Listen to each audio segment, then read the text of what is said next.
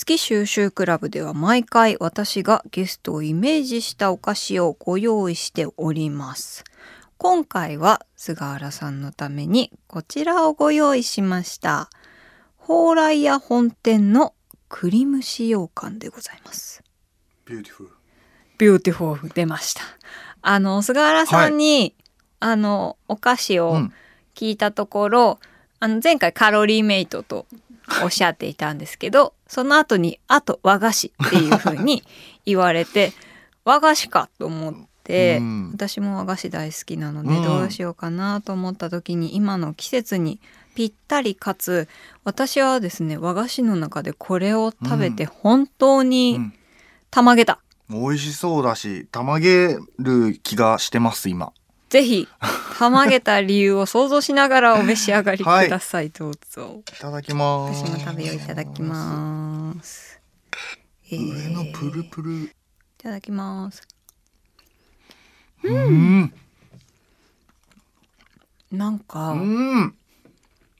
もちもちじゃないですか、うん。強い。なんか私クレーム使用感をうん。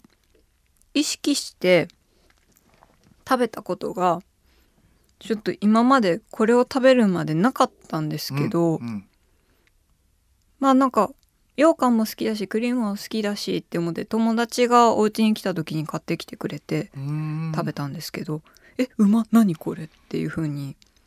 思った。なんか今話聞きながら目つぶってたらもう寝ちゃいそうになりました。美味しくて気持ちよくて。これからいろいろ喋んなきゃいすげえけないから。い美味しい気持ちいいこれ何これ？やなんか本当にもちもちでも私ちもはちですね。願わくばバーでかじりたいです。あの羊羹の。確かに。こう疲れた時す 食べた。いごいなこれ。あの上のね栗の寒天みたいなのをコーティングされて。のバランスがいいですね。うん。パフェ食べる時みたいに、うん。上から下まで一気に食べたら美味しいやつ。いやー美味しいです。これはセットでもバラしても。うん美味しい。本当にこれに感動して他のクリーム使用感もこうなのかって思って、うん。その後結構いろんなもの食べてみたんですけどもうこれはこれでしかないの。っていうことで。これは九段下って買えるんじそうです。うん。蓬莱屋本店。こちらは明治元年創業の老舗和菓子店でございます。シングリを使用しているそうです。いやー最高。秋だ。うーん。本当に美味しいです。もちもち、うん。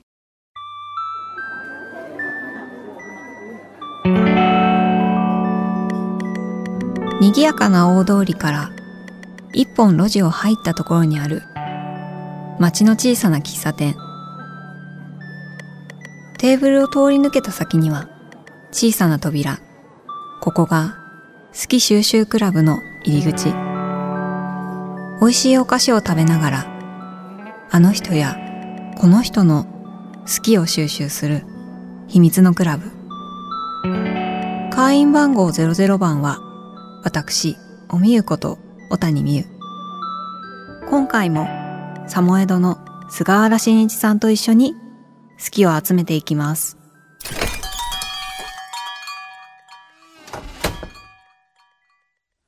菅原さんとは、あの、出会った頃には、もうアジアに造形が深い印象がありまして、そうですかね。あのシャムキャッツん。でもアジアツアー、はいはい言ってました。海外でねライブをしたりとかもうん。してたと思うんですけどそういうアジアのうんうん。音楽、ん。まあ、ポップカルチャー的な部分に興味を持ったきっかけとかは何かあったんですか、ズバリうん、友達ができたっていうのが大きいですかね。その友達ができたきっかけは、はえっと台湾にうん。シャムキャッツで行った時に、うんうん、いわゆる対バン共演はいはい。をしたんですけども、その時にその一緒一緒にステージに上がる台湾のバンドのやつと友達になって、うんうんうん。えなんで自分はこんなその仲良くなってるこのこの音楽をえ知らないんだろう普通にと思ってじうん。じゃあ友達がまあなんか言い方ちょっと変ですけど、めっちゃいいやつでそのバックグラウンドを知りたくなったみたいなそういうこと？そう。でも今思ったらすげえ嫌なやつでもそれはそれで気になってたもん。やべえ音楽悪いなみたいな。でも本当にその出会ったまあその時は台湾の方でしたけど、はい、すごく興味が湧いたってことですよねそうなんですよ、ね、聞いてきた音楽が一緒だったりしてるけど、うんうんうんうん、出てくものが微妙に違ったりとか、うん、なんか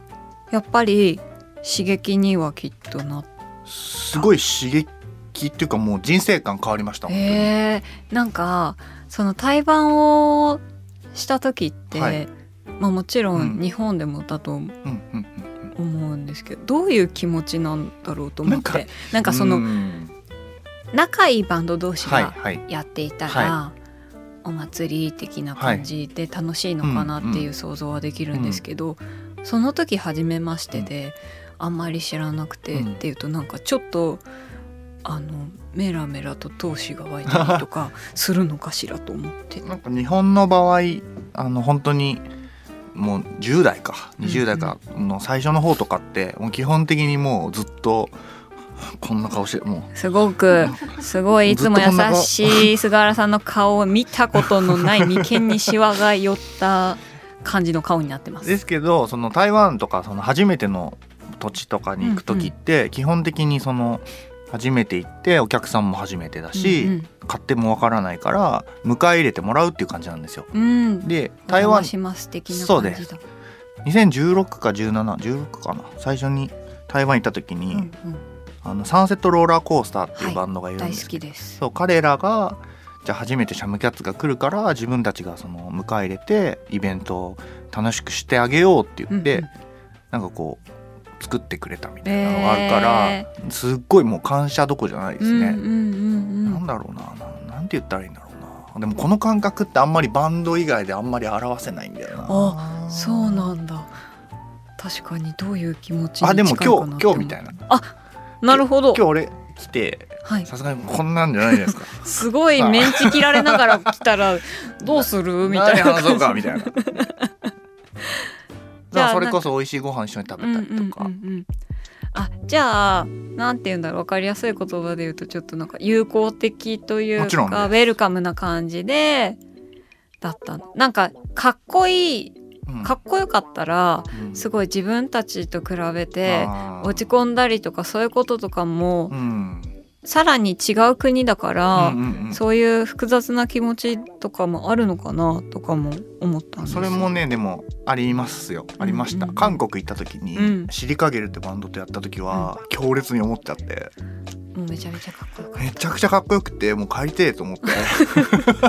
えどっちが先だったの？なんかねあのあれなんですよ。2日間イベントがあって、うんうんうん徳丸修吾さんっていうあのパイセンがいるんですが、まず初日その彼らと一緒にやって、その次の日に僕たちとそのもう一回やるっていうのがあったからなんか2日目のみたいな。なるほど。でも台湾の話に戻るんですけど、サンセットローラーコースターの時は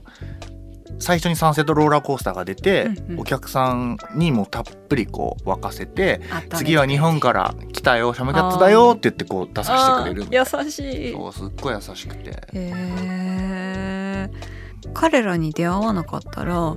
もしかしたらそういう今のこういう音楽の掘り方とかそういうのになってなかったかもしれないかもしれないですね。興味の方向性がまた違うところに、うん行ったかもしれないってことですよね。なんかアジアって言っても、はいはい、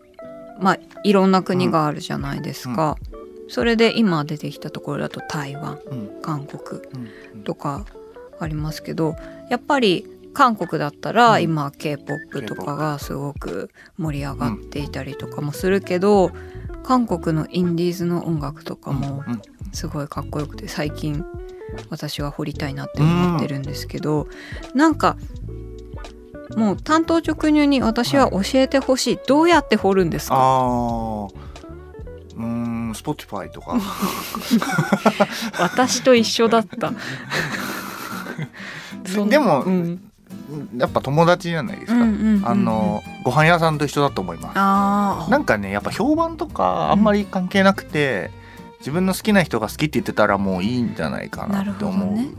うん、きっと好きなものが似ているだろうしっていうこともあるのか。そこから好きが派生して誰かの好きになっていくみたいな、うん、えー、そうなんだ。じゃあちょっと後で菅原さんのおすすめいっぱい聞こう。あの先日ベトナム行ってましたよね。急に急に言いますけどそうあのベトナムに滞在してるホーチミンに滞在してる間に、うんうん、あのプロデューサーの方ディレクターの方とやり取りしました、はい、メールしてちょっとベトナムにいるところすいませんけど 何日に帰ってくるんですかみたいな私がメールしたりとかしてましたけどあのインスタで見たんですけど音にまつわる何かを探りに行く滞在まあそうですね。うんなんかそのコロナが明けてから、うんうん、なるべく築地でアジアに行こうと思ってるんですけどまあ結構ベトナムが今いっぱい行き来があって便がたくさんあるから比較的行きやすくてっていうのがまず一つと、うんうん、ベトナムって今ものすごい勢いで経済発展してるんですよ。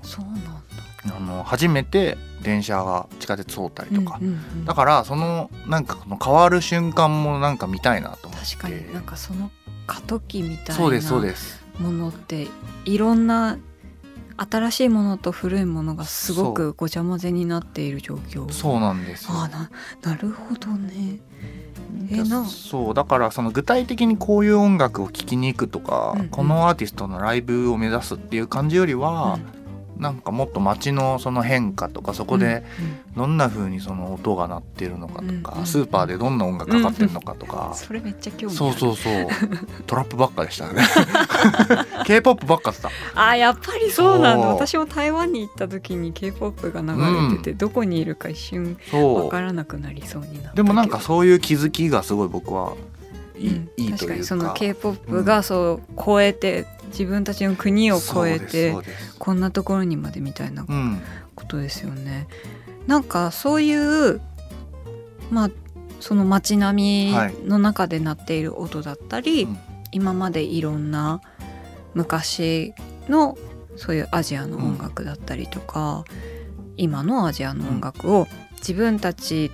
と同じ世代の人がやってるものだったり、うんうん、まあ普通にメディアとかでも聞いてたりとか、はい、そういうアジアの異文化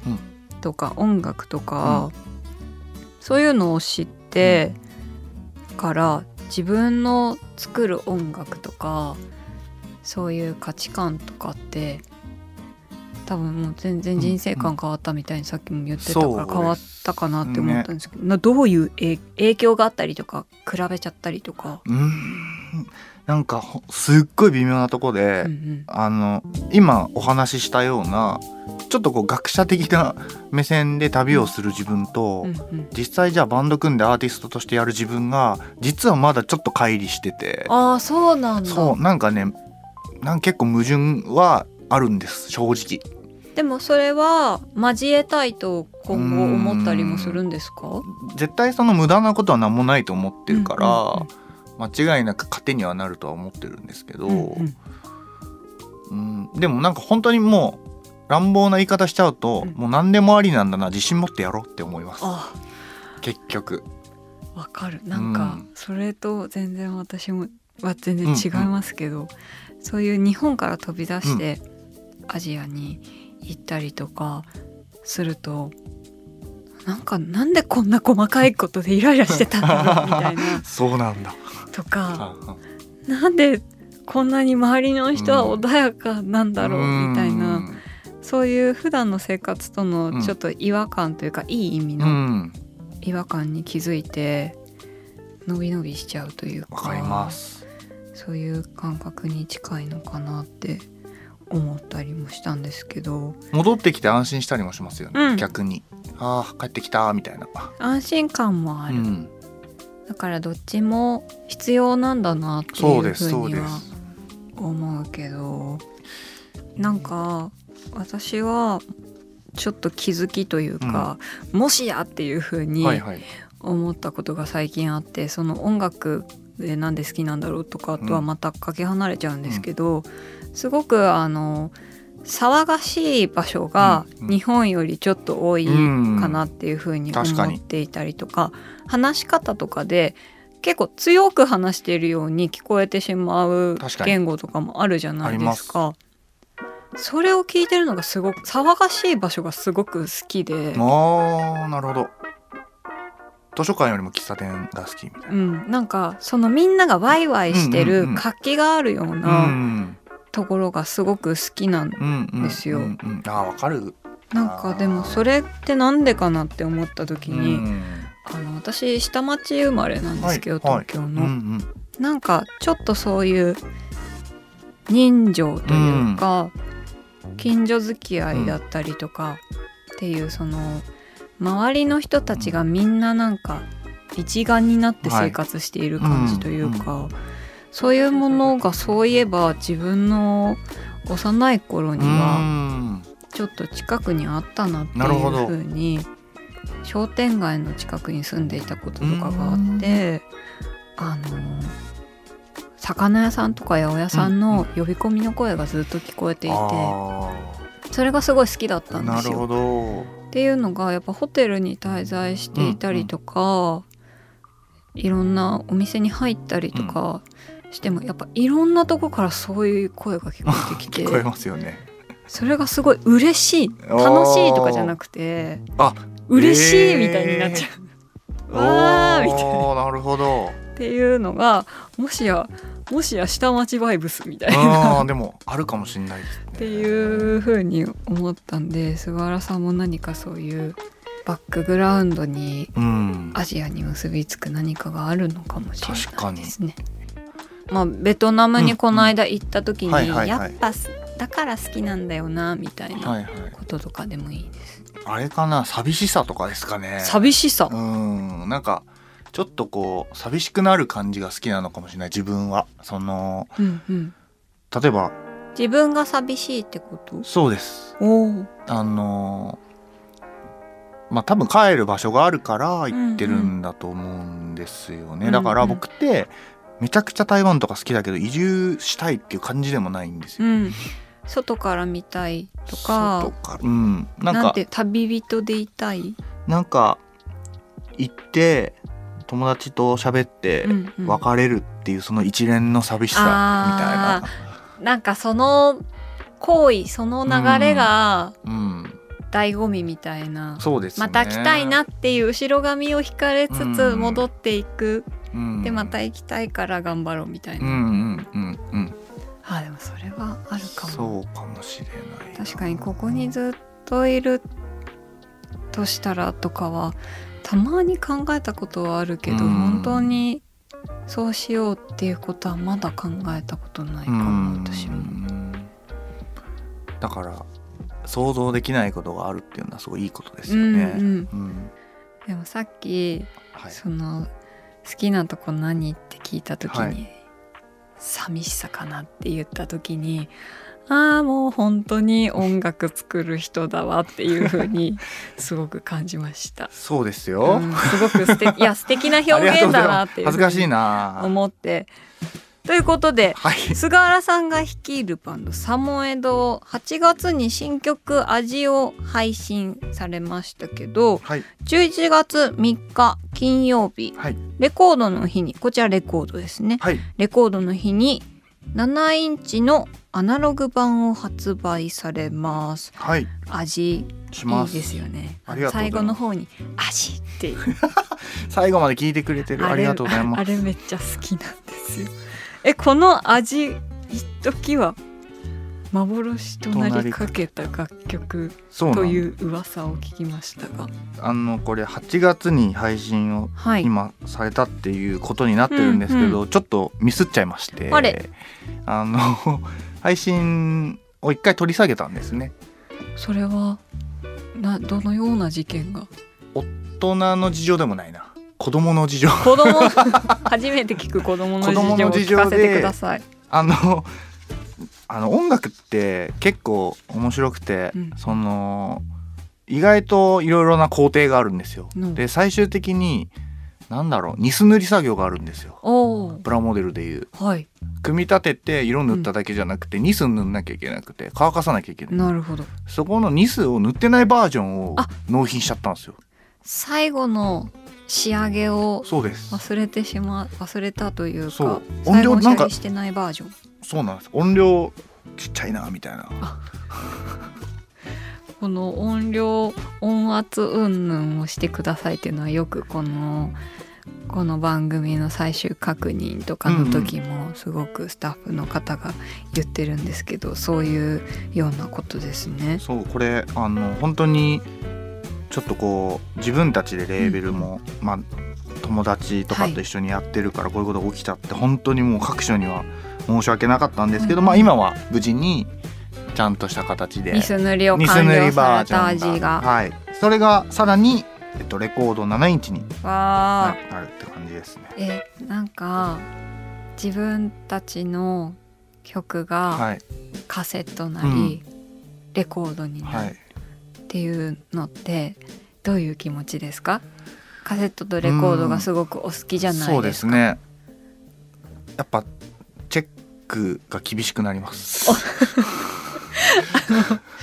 さらに個人的な事情みたいな 個人的な観点が入ってくるそうですね。レコードはやっぱりすごい奥がもっと深い、うんうん、もっとというかすごいこう純粋なものだと思ってて、本当に音楽そのものぐらいな感じでレコードは触れられる方が多いので結構2回ぐらいやり直したりとかその作業をしたり。いやでも嬉しいです。私はあのサモエドレコード持ってるんですけどありがとうございます。なんかやっぱり最近って新しいものだったり、うん、他の友人のミュージシャンの新婦とかも、うん、やっぱり各種配信で聞いたりとかすることが多いんですけど、そういう形になるかつ自分が好きなものに自分が、うん好きな友達の作った音楽が入って形になって存在するって、うん、すごく私も嬉しいことで、うん、なので楽しみです。すっごい嬉しい言葉いただきました。ありがとうございます。買います。ありがとうございます。その11月3日に発売される味反対側の B、うん、A 面 A 面がアイムクレイジー。両 A 面あこの味の反対側にはその前に、えー、出たシングル「I'm Crazy About You」も入っているということでそうです。2度美味しいですよ皆さん 1, 1枚買えば2曲聴けます、うん、当たり前のレコードです。ということで詳しくはサモエドのオフィシャルウェブサイトなどをご確認ください、はい、では最後に菅原さんにとって好きって何ですか？はい、えー、好きとは寂しさ。そしてその先にある健康です。あれ？すごいなんか哀愁からの今パッと開けた明るい言葉にたどり着きましたけどそれはその心は？えっ、とまあ寂しいっていうことっていうのは、うんうん、自分の心が動くっていうことだと思うんですけど、はいはいはい、やっぱり筋肉動かした方が健康なんであの 体も心も健康になるということで。でもねやっぱ好き好きだっていう時ってすごい健康な感じしますよね、うん、心身ともなんか疲れてたのに超元気みたいにそうです。なったりもしますし、はい、そういう気持ちのエンジンですかね、はい、あびっくりしちゃった今。寂しさ 寂しさって言うんだろうなってさっきからちょっとニヤニヤって思ってて あ言った言ったって思ったら最後にすごい明るい言葉が出てきてああなるほど。筋肉ね筋肉ですね。心の筋肉。心の筋肉をこの好きなもので鍛えていくということ、はい、菅原さん今日はいろんなお話をしていただきました、はい、ありがとうございました。ありがとうございました。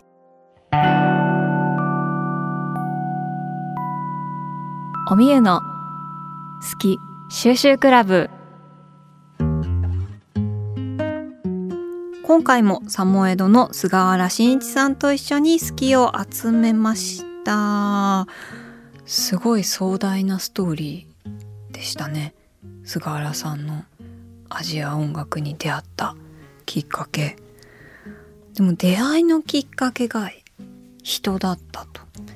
シャムキャッツとしてアジアでライブをしてそこで対バンしたバンドの人たちがもうどの人たちもみんなかっこよくてで嬉しいなとか優しいなっていう気持ちもあったりもうかっこよすぎて落ち込んだ悔しいみたいないろんな気持ちがあってそこから背景を知りたくなるっていうのはすごく素敵な体験だなと思いました。そして菅原さんが書いてくれたコースター。好きとは寂しさからの健康というまた新しい言葉が生まれましたけどやっぱねこういうの好きって思ってでやっぱりその好きになった気になったきっかけがアジアでできた友達でで友達に会いに行って楽しい時間を過ごしてでいろんな寂しさを抱えてまた自分の生活に戻っていきでもまた会いたいからまた訪れるっていうすごいなんか今日聞いた話で曲を作ってくださいね菅原さん。聞いてますか？お願いします。いやでもなんかこういう経験を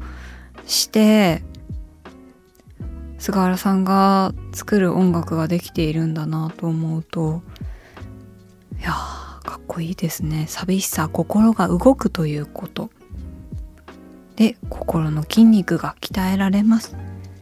ということは健康ですよねっていうすごくなんかいいですね。快活というかすごく聞いていて気持ちいいなと思った言葉でした。では今日もこのコースターをガラス瓶に入れて保存します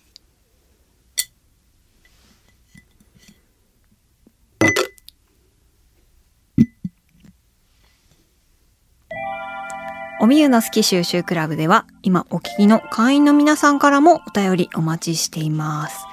テーマは一番最初の好き、通称ファースト好き、そして今あなたが収集しているもの、ことです。お便りは番組ウェブサイトのメッセージフォームから、お便りを紹介させていただいた方には、好き収集クラブ特製コースターをプレゼントしますので、ご住所、お名前もお忘れなく。さらに、ハッシュタグおみゆの好き収集クラブでも感想をお待ちしています。菅原さんが書いてくれたコースターや、あと冒頭に食べたもちもちのクリーム使用感アップしますので、お楽しみにしていてください。それではまた好き収集クラブでお会いしましょう。小谷美優でした。